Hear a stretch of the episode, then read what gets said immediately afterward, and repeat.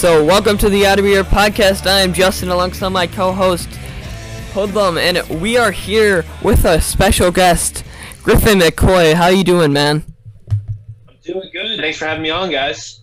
Just start off, just telling us a little bit, a bit about yourself and, and just like how you got into the business. Sure. Uh, I started like uh, I guess it's been four years ago at this point into the business. Uh, was from like my other friends in uh, Young, Dumb, and Broke. You know, Jordan Oliver, Ellis Taylor, Charlie Tiger.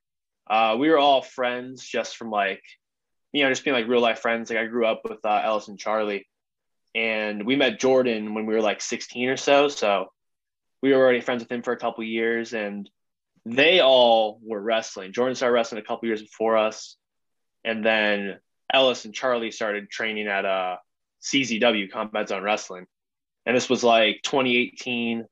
We were all, or me, uh, Ellis and Charlie were all in our senior year of high school.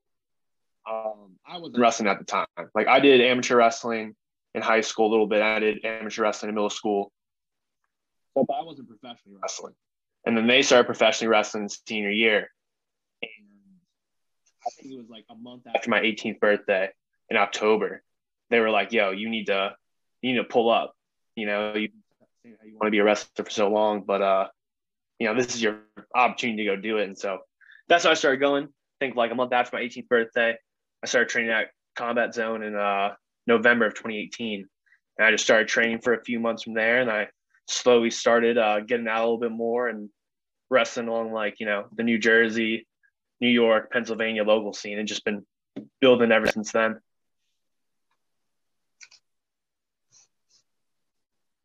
So, when it comes down to like what what is your favorite like on the road story when traveling with like Young Dumb and Broke?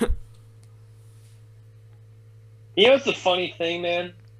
Uh, every time, what like either myself or any of my friends like do a podcast, you know, the question like always comes up about uh like a, a good road trip, and you know, road trip stories are always the best stories. But yeah. I don't know what it is, but we always forget our best road stories when we're like doing the podcast stuff. Like we were talking about this like, like two weeks ago, and we were saying how like man, like you know, whenever I do like a podcast or interview, I always forget our best road stories. But as soon as we get together, we start talking about it.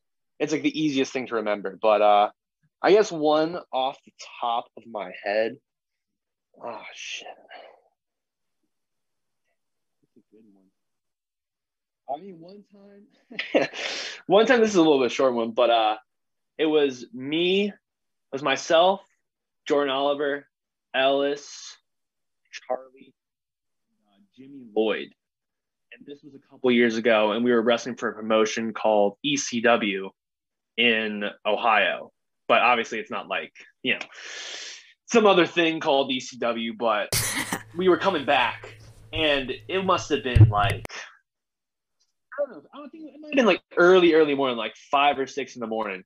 I was in like the passenger seat. Charlie was driving. You know, we were all knocked out. This was like after we were coming back from the show.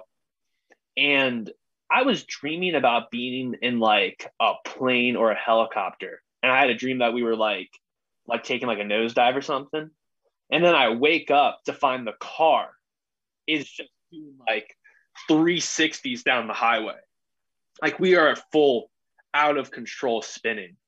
And everyone's just like, I just wake up screaming and we're all screaming. And all of a sudden we just come to like a complete stop like four seconds later, just like straight as an arrow, like in the lane on the highway. And I was like, I'm like, what the hell just happened? And apparently like a deer ran in front the car. I guess Charlie like tried to like move out the way, but we ended up just doing like several full rotations down the highway and we just came to complete stop but we ended up being totally fine. Didn't hit the deer, and uh, and yeah. Thank God the deer's all right. yeah, I, I was right? about to say. I was about to say. You said ECW. I thought, isn't he a little young for that? Yeah, no, no, no, no. Yeah, this is like some. It was called. uh Oh man, what was it even called? I think it was also called Extreme Championship Wrestling, but it was in Toledo, Ohio and it was ob- obviously not like the actual ECW, but I don't know, just some promoter who like he was he was a wacky guy. He was a good guy, but he was a little wacky. It's a Oh. huge mark for uh, ECW. It seems like.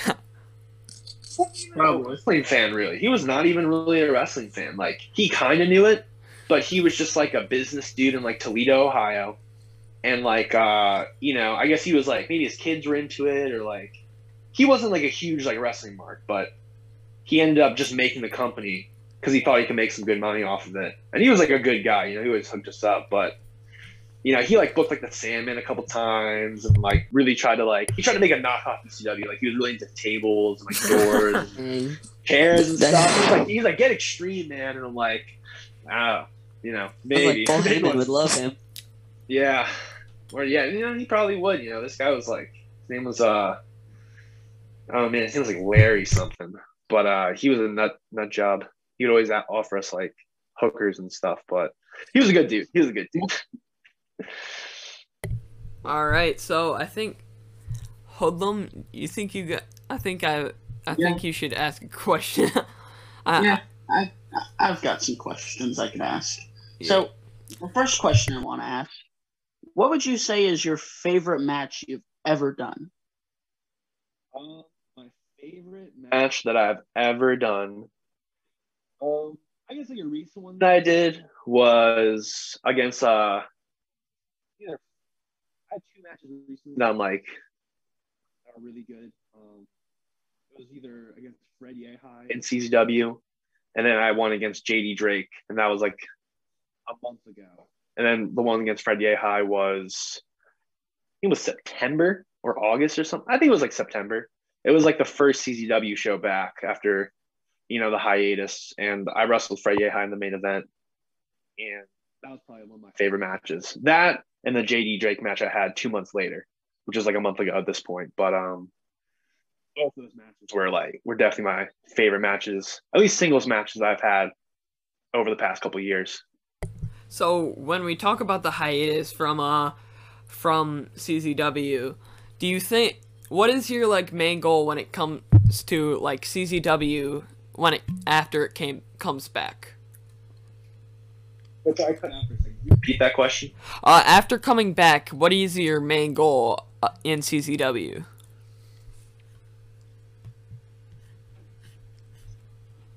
I, I apologize. Oh, one more time. Uh, oh, like just like what is your main goal after the uh, the comeback of EC of CZW?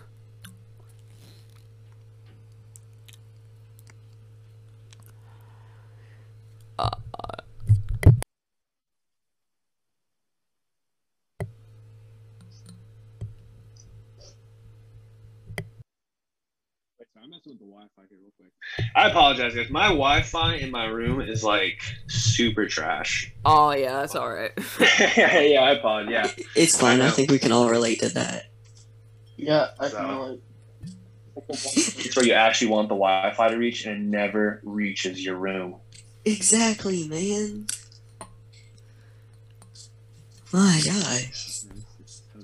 Wait, hold. Give me one second. I'm exiting out everything real quick. Yep.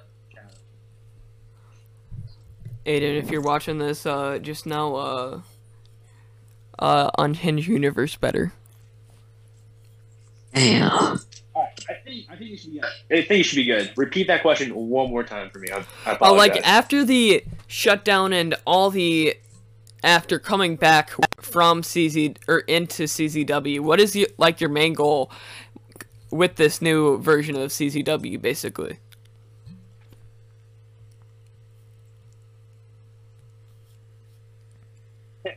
Yeah, man, man. I, my Wi-Fi is really killing me right now. Give me one sec.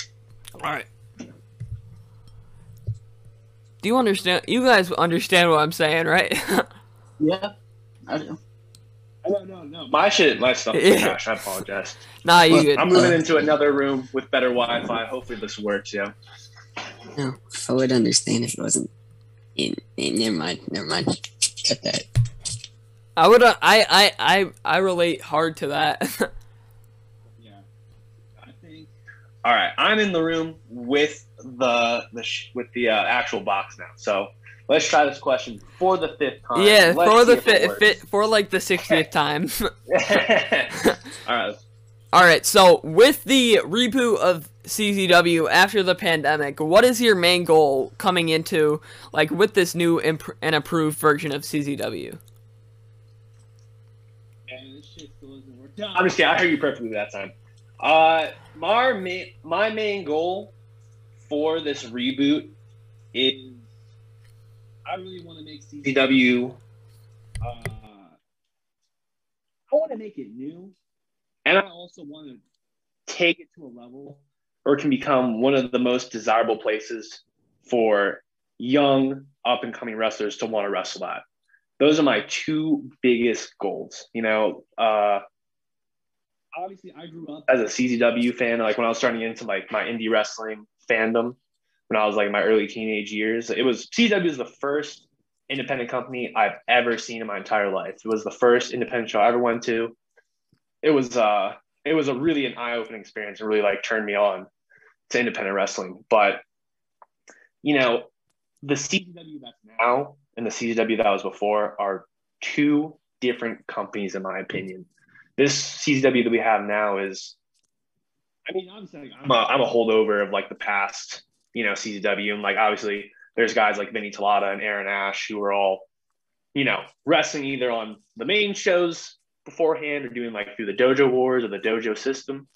But what we're doing now is uh I almost liken it to like uh how Ring of Honor first started up. Like their whole basis for a company was uh was young, hard hitting, like technically sound athletic talent. And I know that sounds like that could be like a lot of companies right now, but I don't know. There's I feel like a lot of companies nowadays they focus on shock value a lot, you know, which is fine. You know, it works really well.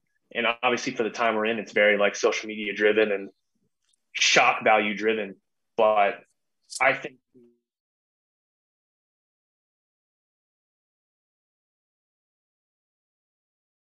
wrestling really is like a pro sport in the way you have to train and prepare yourself and be in shape and you know the travel all of that. I think that gets lost on a lot of people and people have lost a lot of respect for it. And what we're trying to do with the new CZW is kind of just bring the sport uh, i guess the emotional investment back into wrestling. That's a that's our big mission statement at least for me the way i see it is that we're trying to push the pro side pro athletic side as well as the emotional investment and storytelling side. And then you know hopefully through pushing that like we've already gotten a lot of young wrestlers coming to us trying out. We did a combine recently where we had a bunch of wrestlers from all across the country come around.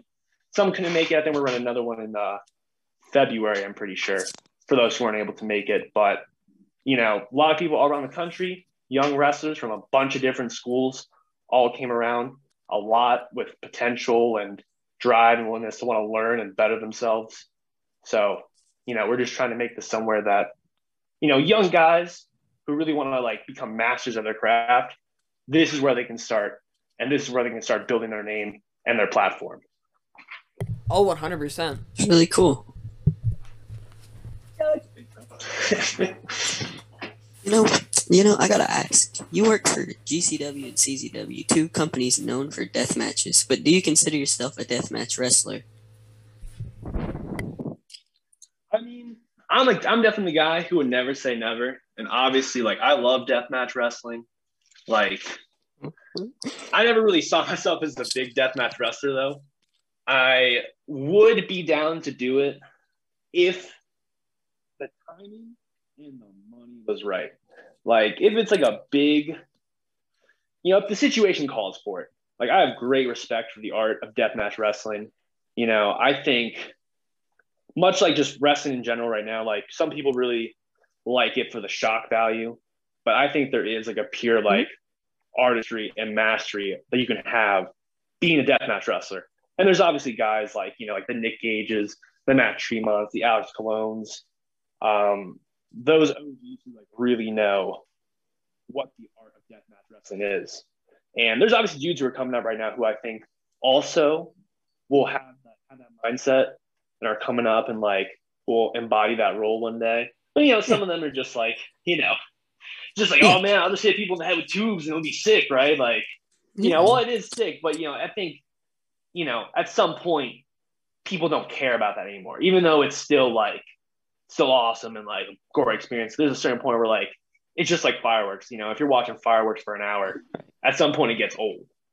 So I think there are dudes who definitely like know the mastery of that and some who are working towards that mastery. But as for myself, you know, like I would definitely be down, but it's just gotta be the right timing, man.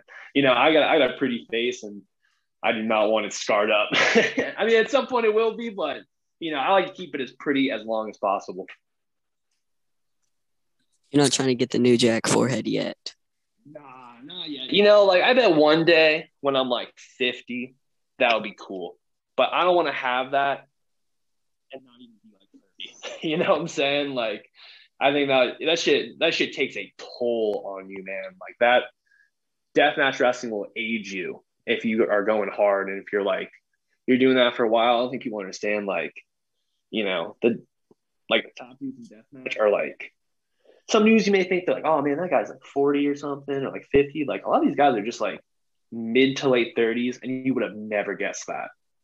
And like, you know, deathmatch wrestling, like people who do it weekend in like every weekend, twice a weekend, three times, however many times they do it on a consistent basis, like they do it at a high level. I have nothing but respect for those guys because yeah. that that really takes a toll on your body. Like, you know, wrestling of course takes a toll on your body, but like if you're deathmatch wrestling hard at a high level, that's like you know speeds up five times the aging process on your body. It's it's seriously brutal.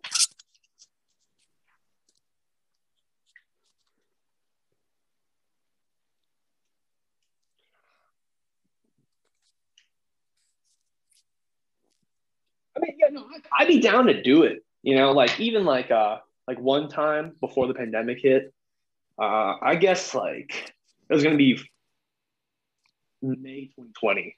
It was going to be Tournament of Death, and there was a strong possibility it would have been Young, Dumb, and Broke versus uh, the Skulk. So it would have been like Leon mm-hmm. Ruff, Adrian Alanis, uh, Liam Gray, and AR Fox versus me and the boys. So it was going to be like a four and four, like specialty, like tornado tag death match. So that there was a strong possibility that was going to happen, but obviously, like COVID hit, and you know that obviously was thrown out the window.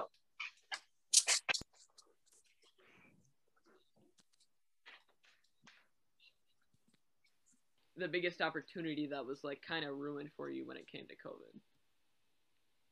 Um, definitely my spring break match, or like uh, my spring break match. It was going to be the four of us versus Jurassic Express with Marco Stunt, Luchasaurus, and uh, uh, what the heck's his name? Uh, Jungle Boy.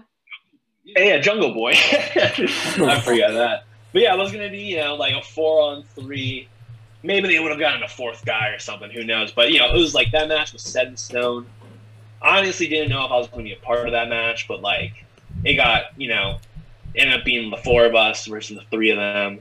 We had a poster and everything, and we were a month out and that was you know taken away like that.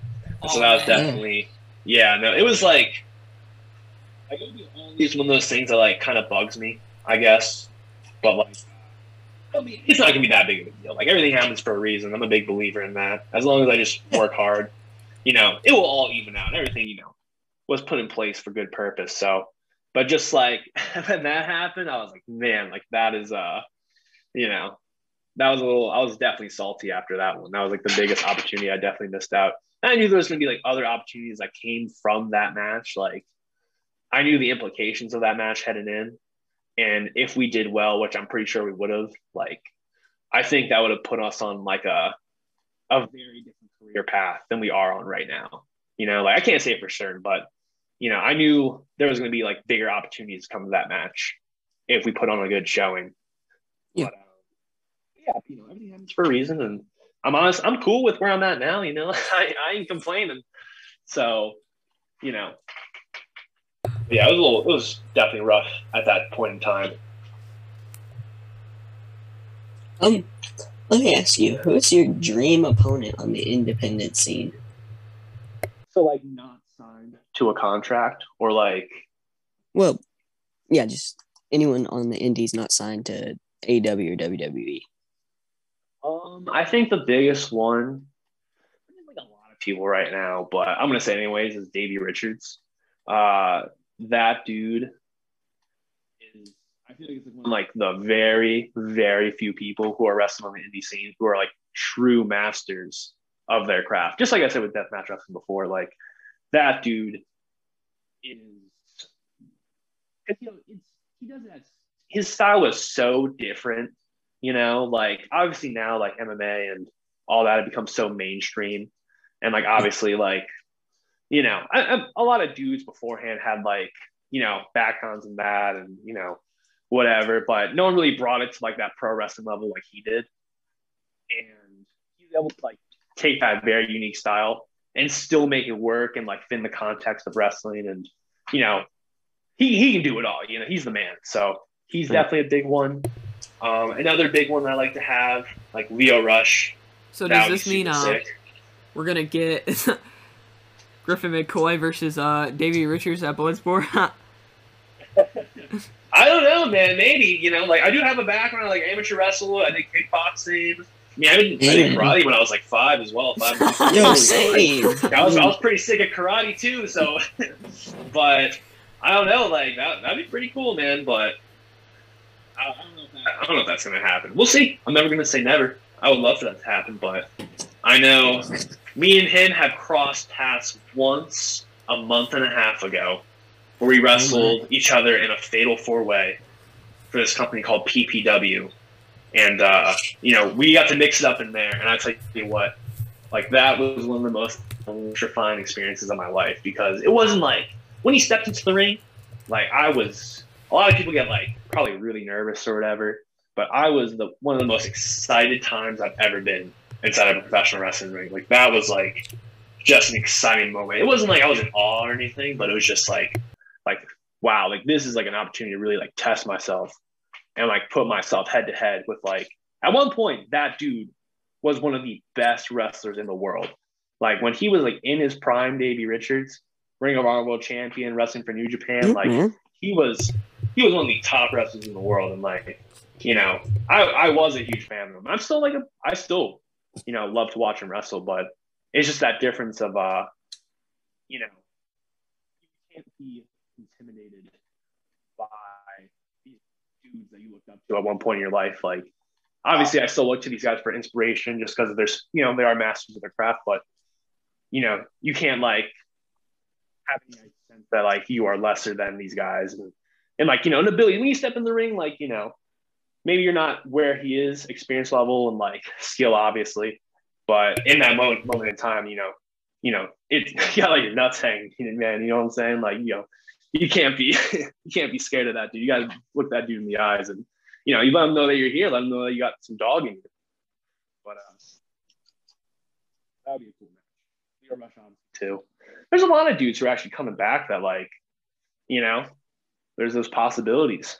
But I think within the next year, those two guys are like actually attainable for me to have like a match against them. I think in the next year or so, like I think at least one of those matches can take place.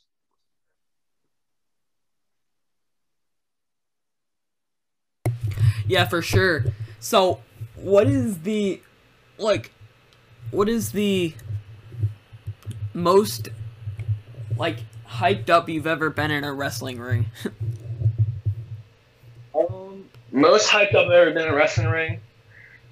So the one against Dave Rich was obviously one of them, but um, oh man, when uh, this was at like the Voltage Lounge for GCW. I forget what show this was, but it was me and the Young Dumb crew. We attacked. Attack. We attacked somebody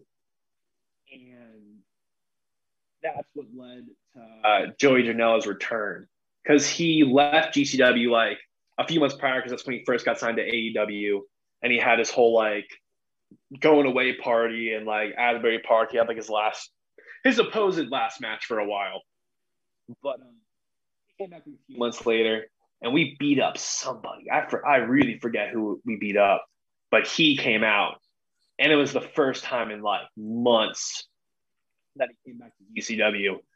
And like we were in the Voltage Lounge in Philadelphia, and it's like you know it holds like a good amount of people, but it's like you know it's like a music hall like slash bar, so it's a little packed in. But every single person went absolutely ape shit. Like they, like they were like, you know, you hear like some pretty big like loud crowd reactions. You know, like I've heard some in my day, but like to be in the center of that and like that was like a roar, you know. Like I've heard some loud reaction, but that was like literally the crowd was roaring, and he came out, and then he like clotheslined me in like the face and like half knocked me out. But uh, but you know, before that, it was a pretty wild experience. I was like, wow, like they are excited, like they are pumped, and like I, you know, obviously like you're in the middle of that storm and you are feeding off that energy. Like I just remember like trying to look at him, and I felt like I was just seeing like the world vibrating. Like that's how like you know, it probably wasn't, but like that's how it felt at the time. Like, you know, I felt like everything was just like the air was like vibrating from like how loud that reaction was and like just the excitement and then like that just transferred to myself. And I know the other guys definitely felt that shit too, but like just for myself, you know, I just like that was definitely one of the most exciting and like, you know, intense moments I've had in a wrestling ring. And you gotta think like the adrenaline when it comes to like when you're taking that hit, like from that pop that that must have been like insane because you were taking the hit, but you were still like you still had all the adrenaline from the pop from uh from like the return, so like it, you barely felt anything. But yeah, no, I, I'm not. Well, I felt that shit. Like he hit me square in the mouth. Like he gave me a clothesline right to the mouth, and like it didn't hurt, hurt, but like uh, I I saw a flash. You know, like I don't I don't think I got concussed or anything like that, but uh you know, I mean that that woke me up. You know I'm saying from my uh from my adrenaline. Like that was just like, you know, back to reality real quick. Like, you know, you're still like in the middle of a ring, but, but you know, it definitely would have hurt much more if it wasn't in that environment. You know? Yeah. so you've you've had you've we've seen you all in these independent promotions like what is the n- next step? What is the, like your end goal when it comes to professional wrestling? My end goal is to one day buy a house in Montana on a lake with uh you know in a moderately sized cabin, but you know it's really nice interior. But that's my end goal from all this wrestling stuff. But obviously, one day, like my two biggest goals are to win the IWGP Heavyweight Championship in Japan for New Japan, and then to, you know, obviously I want to become like WWE champion. Like that is definitely those two are like my biggest like goals of all time. The New Japan like IWGP Heavyweight Championship, like I think New Japan is what really turned me like wanting to be uh I just really wanted to be like just like one of the best technically sound like wrestlers. It just want to make me be like the best wrestler in the world. I don't know if that's kind of like a broad statement, but like winning that, like you are in terms of like a technical, just like skill sense, you are deaf, you are probably the best wrestler in the world at that point. I don't think it's the same thing for being in the WWE. I think that's more just like, you know, obviously you have to be you have to be pretty darn good. Yeah. But just like your your inner, you know, your entertainment value. And I think that's more of like a business thing. You know, And the WWE, it's like how how much business, you know, how you know how big of business are you? Like you are the biggest like business box office draw if you're the WWE champion. If you're the IWGP champion, you're the best wrestler in the world. So as a pure wrestler, I want to be the IWGP heavyweight champion, but also as like uh, you know just a fan of the entertainment side and just wanting to have that like status of being like a big box office draw. I want to be the WWE champion, and I want to headline WrestleMania one day too. But those are that. I mean, who doesn't want to do that when it comes down to like their main go- or their like top go- top of the goal, like top of the check checklist. You'd be surprised, to be honest. Like a lot of these dudes that I've been meeting are, know, obviously there's like high level people, but even people who are like at a high level, like I think they hit a ceiling within themselves that like they'll never hold like.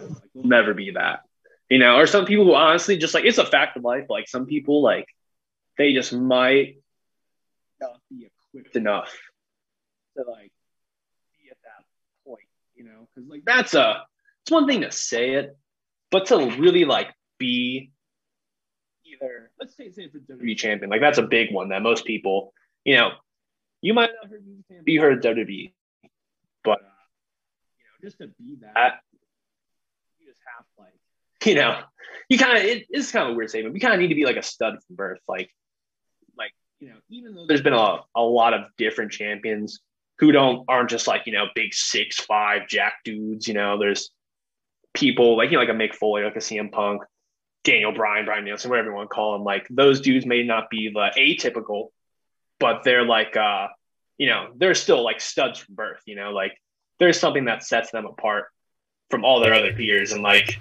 I think you can tell with some wrestlers. You know, not everyone. Some will surprise you for sure, but you look at some guys and like even though they're at like a good level, like you know, that dude does not have it in him. It's just kind of like that might just be an asshole thing. Like I'm a bit of an asshole, so that might be something I'm just saying to myself. but uh, I might just be putting that on the people like a dick. But you know, I just from like what I've studied and like you know, because you know I studied this wrestling stuff a lot. You know, just like not just the fact of like what it takes to be like just good in the ring, but just all around. Like it, there's a lot that goes into it. You know, so just from seeing the dudes who like really did reach that top level, like you know, you need to have, or at least you have the mindset to want to get good at all of those aspects. And there's a lot of dudes who like, you know, I think they kind of know that like they've put like chains on themselves or they put, you know, they said, oh, I can't do that part of wrestling. Or like, oh, I can't, you know, I might be really good at this one specific part of wrestling, but other stuff, I can't do it. You know, I tried it, I can't do it.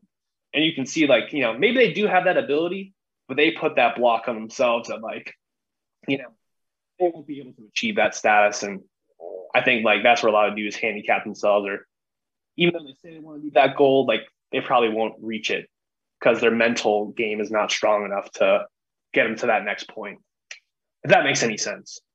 Oh yeah, for sure. It's all about like the the mentality and the confidence and like the charisma when it comes down to professional wrestling because you got to have the mentality like I want to reach this goal and I'm like willing to work for it like like at any uh, cost. exactly. You know, like yeah, it's a it's almost like it's a cliche, you know, like to get to where you want to be by any means necessary, sacrifice and you know what are the pros and cons and everyone I think everyone when it comes to any aspect of life of wanting to be successful, you have that in mind. But I think I've been like four, four or five years, and I've had to kind of make some of those sacrifices along the way, and I've had some of those like physical and mental roadblocks that I've had to like overcome. That I I kind of thought maybe I wouldn't be able to do it, but um, that real life stuff hits you, those real doubts or those real like real like life altering decisions that you have to make, those are very tough like it's not just black and white of like, yeah, I'll choose wrestling. Like, you know, there's some serious like real life implications. Like, you know, not getting like super deep, but you know, there's like some real life decisions people have to make. And choosing wrestling is not always like the right choice, you know? And like maybe if you want to take that next level or whatever, you're gonna have to make the wrong choice of choosing wrestling. And you might lose a lot in your personal life. Like that could be anything, whether it's, you know, well, it might be simple as like moving away from like your home. Like people say, like, oh, I moved, like, you know, that's I've had to move several times in my life. Like that shit is tough. Like new city, find new accommodations, figure all that stuff out. Like that's not it's not easy just to like do that. You know, it's like it's much to say, like, yeah, I can just get up and move anytime I want. Like, you know, it's not as easy. If you have to really build like, you know, whatever up. It's it's a whole lot of complicated stuff. Like it's it's tough to make those real life sacrifices and like you know i can i can talk all the shit i want now to you about like yeah i'll make those sacrifices but like you know we all got baggage. You know we all have things that like man like do i really want to leave this thing in my life behind whether it's you know family or like relationships or whatever like means a lot to you. You might honestly have to like sacrifice that and be like totally cool with leaving that behind in order to reach your goals. And like honestly it might not work out or even if you where you, you go where you want to get to, that might like, you know, while you might get to where you want to get to success wise and like your job, like your life might be a, a mess. You know, like you see a lot of these top dudes, like their home lives or whatever, they're a mess. And like they chose wrestling over everything. So, you know, you, you kind of gotta be cool with like the pros and the cons of it. You know, it's not as Mhm. easy as as people seem, you know, to like make those decisions. I mean, talking about that, I mean, you just look at people like Jake the Snake. Wrestling has really done that, but you have to make that commitment to get your dreams. And I respect But all the wrestlers that do it just for that info right there. yeah, no, it's like, you know, obviously, like I'm a, I'm a wrestling fan too, man. Like, there's times where like, man, like that dude, that dude's sucking right now. Like, you know, suck it up, bro. Like, come on, like, whatever. Like, I'm I would kill to be where you're at right now. And like, well, I can say that too, and I have those thoughts. Like, man, this, you know, I don't know what that dude's dealing with. Like, I highly doubt Jake the Snake Roberts wanted to get addicted to like fucking crack and stuff. Like, you know, No. I he did not set out from like the initial points when he was a child. Like I know he came from a very rough childhood, and like you know, you you kind of just end up being there just because of like how life turned out for you. But like I know like a lot of these dudes, you know, I don't know if Ric Flair wanted to wake up with like, you know, oh, I had like six failed marriages. Like I don't know, he might be just cool with that at this point. You know, that's just kind of who he is. But you know, some dudes like you know. You probably didn't like set out as a kid, like, yeah, you know, one day I want to be the best wrestler in the world with like a severe alcohol problem, like six failed marriages, like you know, there's a, you know, you got, you might have that one thing, but you might have like those other things that are just like, damn, man, like, I don't care, dude. That's, that's definitely got to suck on some level, you know? Exactly. Let me ask you, what is your favorite style to wrestle and your favorite style to watch? Um, favorite style to wrestle.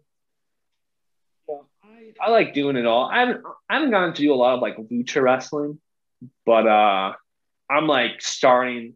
We have like a new trainer at the school, Deshaun Pratt, and he's like very well versed in the art of like lucha wrestling. So we're starting to do that a little bit more, but like I haven't been able to wrestle a lot of like true luchadors. But um, that's the style I kind of want to explore more, you know, because it's you know it's just different, you know. But uh, I think the style that I wrestle the most is more of like uh, I guess you call it like a strong style, like you know, smash mouth. Like I, I like in my style a lot to like a young Kenta when he was coming up through the ranks, you know Oh yeah, almost like a yeah, like a young Kenta, like a young Shibata.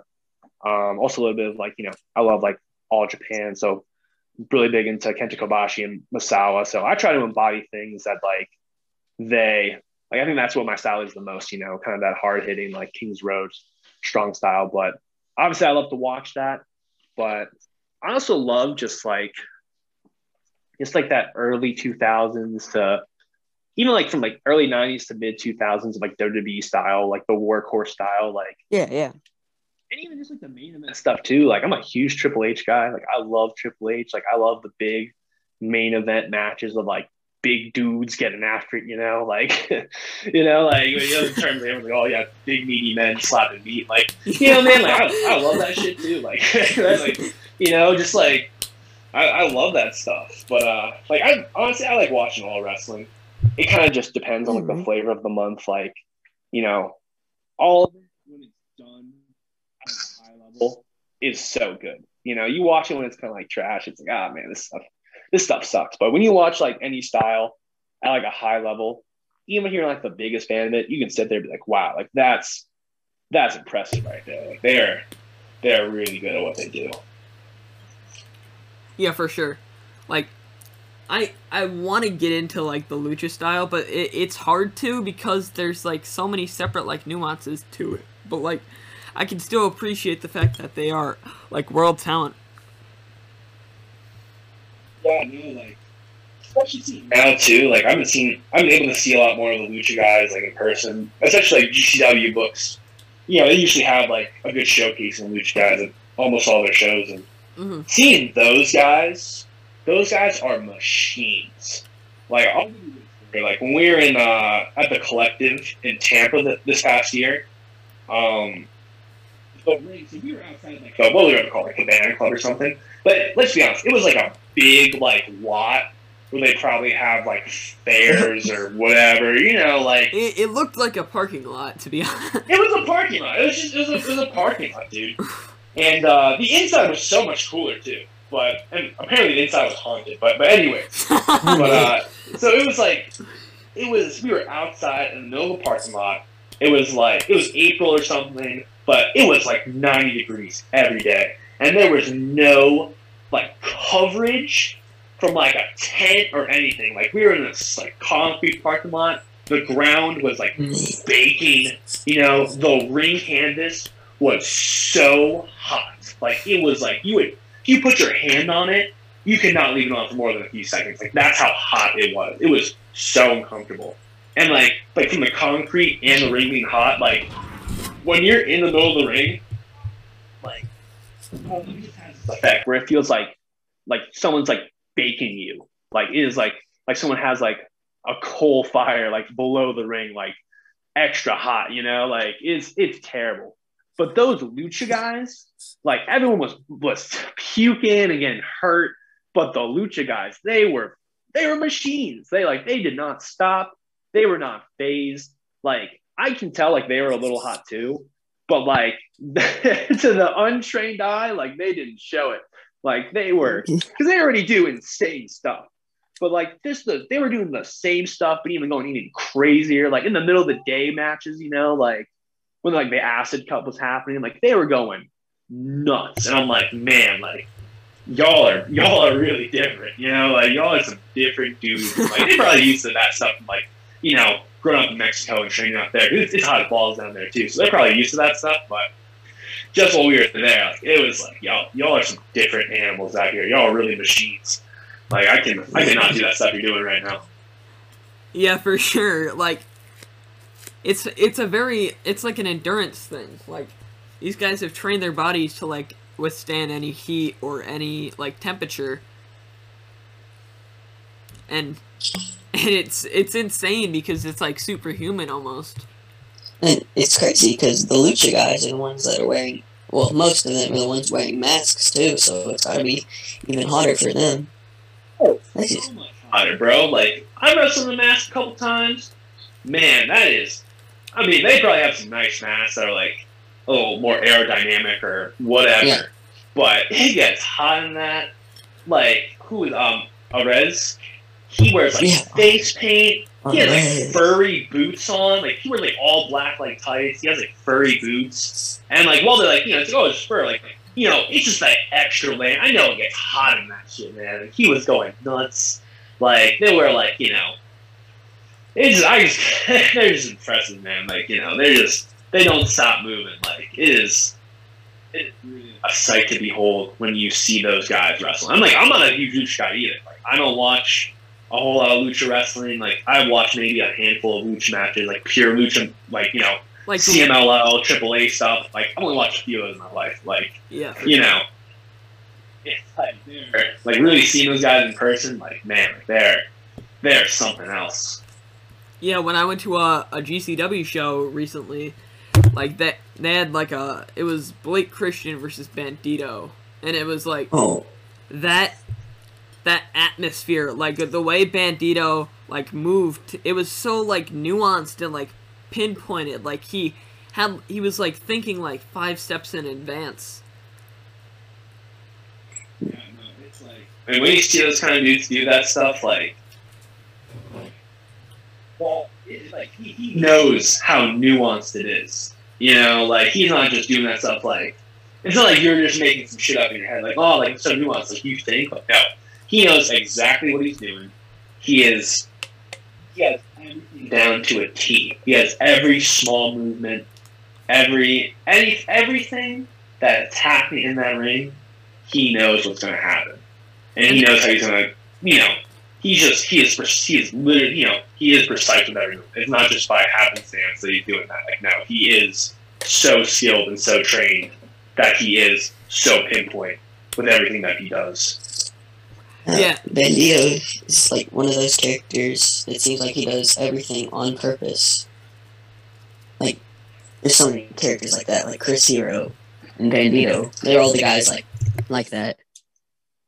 Yeah. No, Chris Hero too, man. Like, man, I wish he was still wrestling or whatever. I don't think he's I think he's just doing like seminars or podcasts Yeah, or whatever. like- He was He's a producer for Ring of Honor now.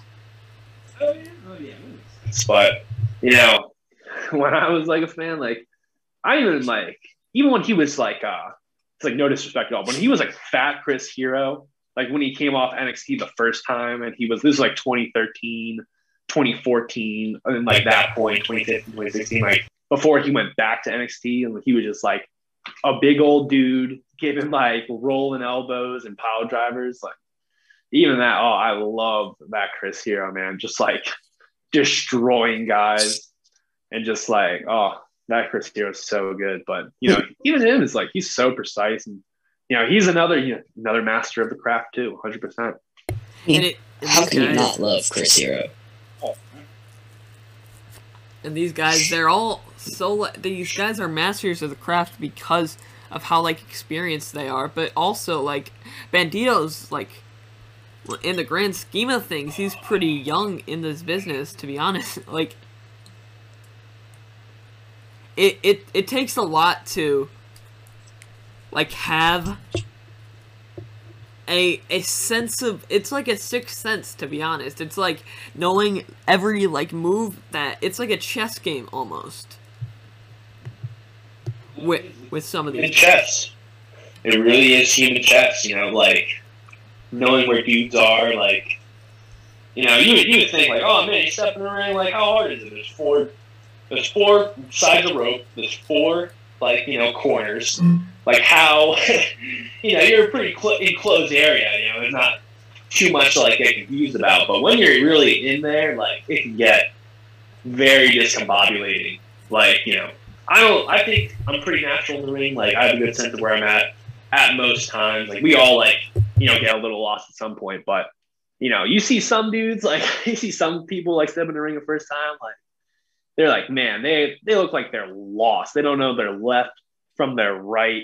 Like they will you know or up or down. Like they, people will get seriously lost in that ring. Like you like you put them in like a maze or something you know, like trying to like a rat trying to find a piece of cheese, you know, like some, like some stuff like that in like you know a, a wrestling ring. But like when you get to like that point level, like to know exactly where you're at at all times, like you know that is like an actual sixth sense. And like most people, like you know, if you're born into it, you probably can develop it a little bit quicker. But you know, you really have to like put yourself in the ring, train all the time to really get a good sense of like where you are and like the ropes and because you know all rings are different too. I don't think people realize, but like all rings are different. Even the same ring can be different a day later, or even like five matches later. Like the ropes will get a little bit looser, or maybe they'll hmm. tighten them a little bit more, and they'll be a little bit tighter, or that'll mess with the height of the ropes or the turnbuckles, or you know the springiness, or maybe that helps like keep the boards together in the ring, and like the boards will be more shifty, less shifty you know, maybe there's a side of the apron that doesn't get covered by a board. So there's just a beam sticking out of pure metal. Like, you know, like a board already sucks, but like, you know, there's a reason why it's the hardest part of the ring because it's like it's supported by a stiff, like metal beam that runs along the side. So, you know, it's, it's very, you know, it's not just hard just to know where you are in a ring you already know, but like to be in like an ever shifting ring or new ring it's it's so much harder to like be aware of where you are and like how it works and you know of all that stuff all those variables you know to be aware of them all the time Yeah, for sure. Like it, it it seems like it's also a di- I've heard it's a different like size depending on which promotion you're in. Also, drastically different. Like I wrestle in ten by ten rings. i wrestle in 12 by 12 14 by by 14 whatever 16 18 i think i've been in a 20 by 20 once but like you know like obviously a 10 to a 20 is a big size gap anyways but even like a 14 to a 16 a 16 to an 18 like those two extra feet are you know that can make a huge world of difference. Like it will it will make the biggest you never thought two feet would be so large. Pause. But like it really will. It really will like you know it's a fun it, you know it could it can really mess with you you know like and that GCW ring man like at least the one they use when they're on the East Coast um that ring I think is a 14 I don't even. No, maybe not. Yeah, it might- be a 14 by 4. Like, it's small, dude. Like, I'm pretty compare, like, you know, you think most rings would be like, a real professional ring would be at least like 18 or a 20 foot ring. Like, I think New Japan might have a 22, but I know, I think WWE is pretty sure it's 20. But, like, you know, when you're in that GCW ring, like, it is like, you know, you have very thin margins of error. You know, you need to be, like, very precise. Especially with these dudes who are so, like, you know, when you're doing all those, like, crazy flips or whatever, like, you need to be, like, very pinpoint because like an inch could literally kill you. Like I know that sounds like an over exaggeration to like all time wrestling, but like my god, an inch could alter the way that you or someone lives life. Just forever, just look at what you know? happened to like Enzo, like when he like did did that uh that spot where he like where that botch with uh, with like when he uh when he hit his head like at one of the pa- pay per views back in the day. Yeah, He uh he like tried to like got thrown into the ropes or whatever, and like he hit his head on the rope and like he ricocheted back from the mat, and like that severely concussed him. Yeah. Like that, yeah, yeah, man. Like you know. I tell you what, dude, those ropes, man, like those suck.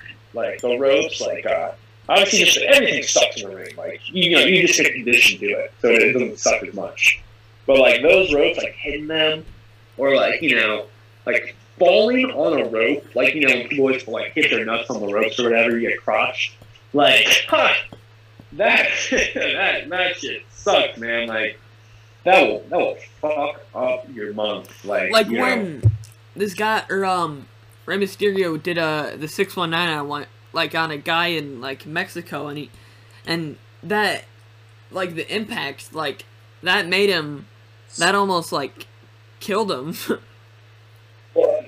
No, it did kill him. It was Perro Aguayo uh, Jr. Like, you know, he, uh, all right, you know, I guess he just got like dropped hold That- the ropes or something, or a Tirana, and like, you know, I bet he, I bet he was like an inch off. You know, like I don't know obviously what happened, but I bet he was an inch off and like where he thought he was going to be because he, you know, he was a, he was like a second generation wrestler. You know, was born into that. Like he knows where he is in that ring, but like, you know, you can literally be take like you fall an inch too far, inch too close, and like that will that could kill you. Like it could, it could literally kill you. There's just so many dangerous factors that go into it. It is. It's, it's a wonder that more people don't get severely hurt in wrestling. You know, like like the human body is pretty amazing. Like it can take a certain amount of punishment. But uh, like I am very surprised nowadays that more people don't get like severely hurt in you wrestling.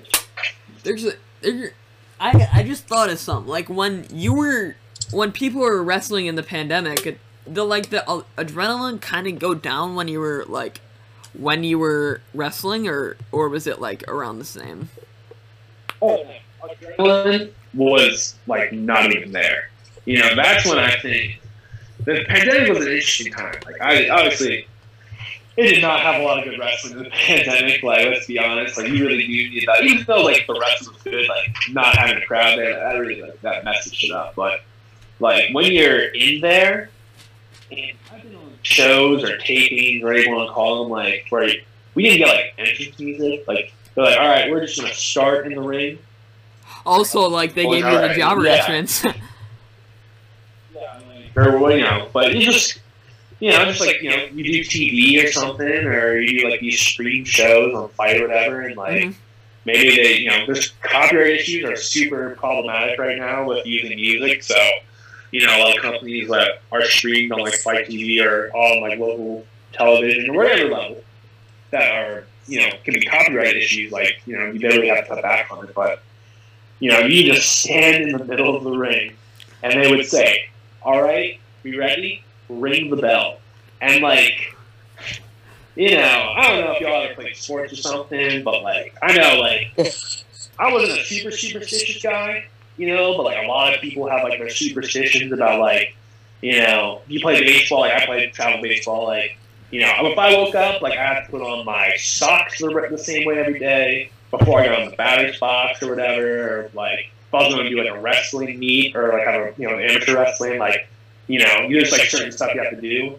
And if you're just, it's the same thing for professional wrestling. Like it's still like if you just have a whole like routine in your mind, like even just like walking out, like that's part of it.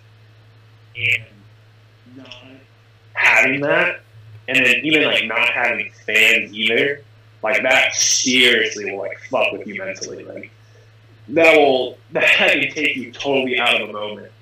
And yeah, like you just what, what we were just saying, like the margin of error is very thin. Professional wrestling, so like like I could tell they were not on, and like they like either injured themselves or almost injured themselves really severely or like injured someone else, and like you could just tell like oh mentally like they were not there, they, they were not prepared because of you know the no fans being there, like the limited amount or whatever the situation was, like pandemic time wrestling, like you know a lot of people were not there mentally and like mentally prepared for their match, so you know it could seriously alter your match too.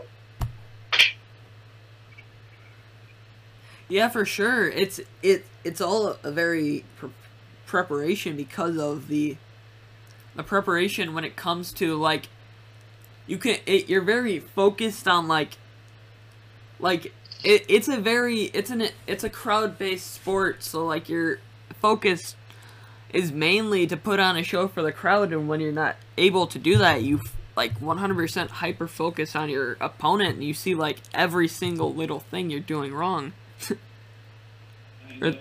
definitely a it's a mind trip for sure. You know, you're not able to, you know, some people they really just kind of like it's not like they black out. They go almost on autopilot. I used to do that, but I'm a lot more like present in the in my matches more. Like I've But, heard uh, uh, Eddie Kingston, he he like legit blacks out during his matches. Dude, man, like there- there's times like, you know, I think now I'm like, you know, I'm a little more present, but.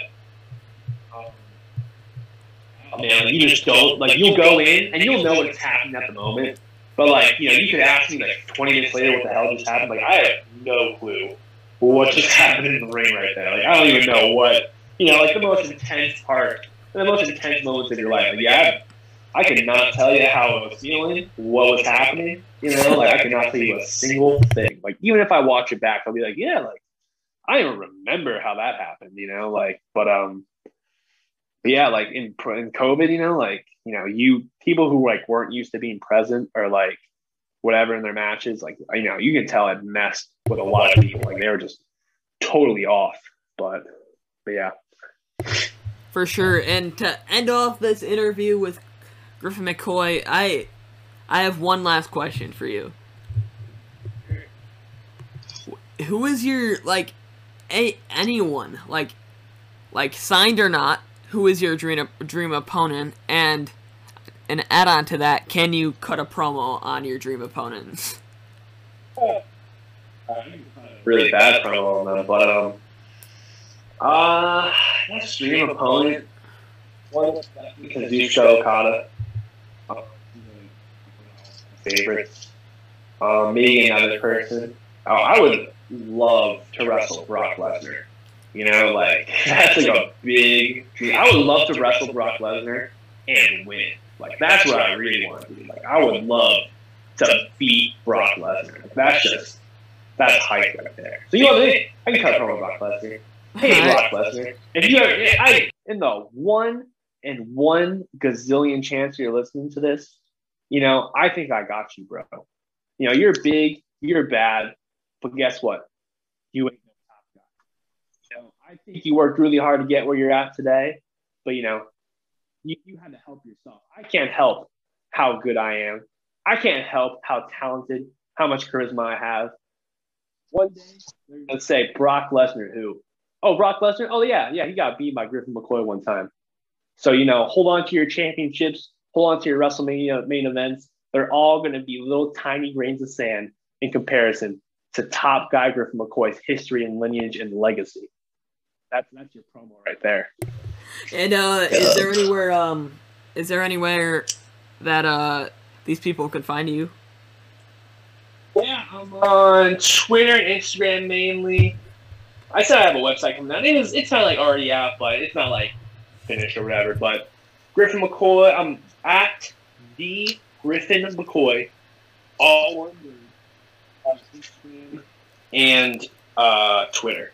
And then you know you can find me on Facebook too. But only hit me up if you're like a like a promotion or something. Only weirdos hit you up on Facebook, you know. So, so yeah, yeah, that's me. Also, you can email me too for bookings or inquiries for podcasts or you know wrestling bookings. Uh, I'm Griffin dot McCoy SF. It was really good talking to you, Griffin. Thanks for uh, coming Thanks. on. Uh, and thanks for listening, and uh, keep enjoying indie wrestling.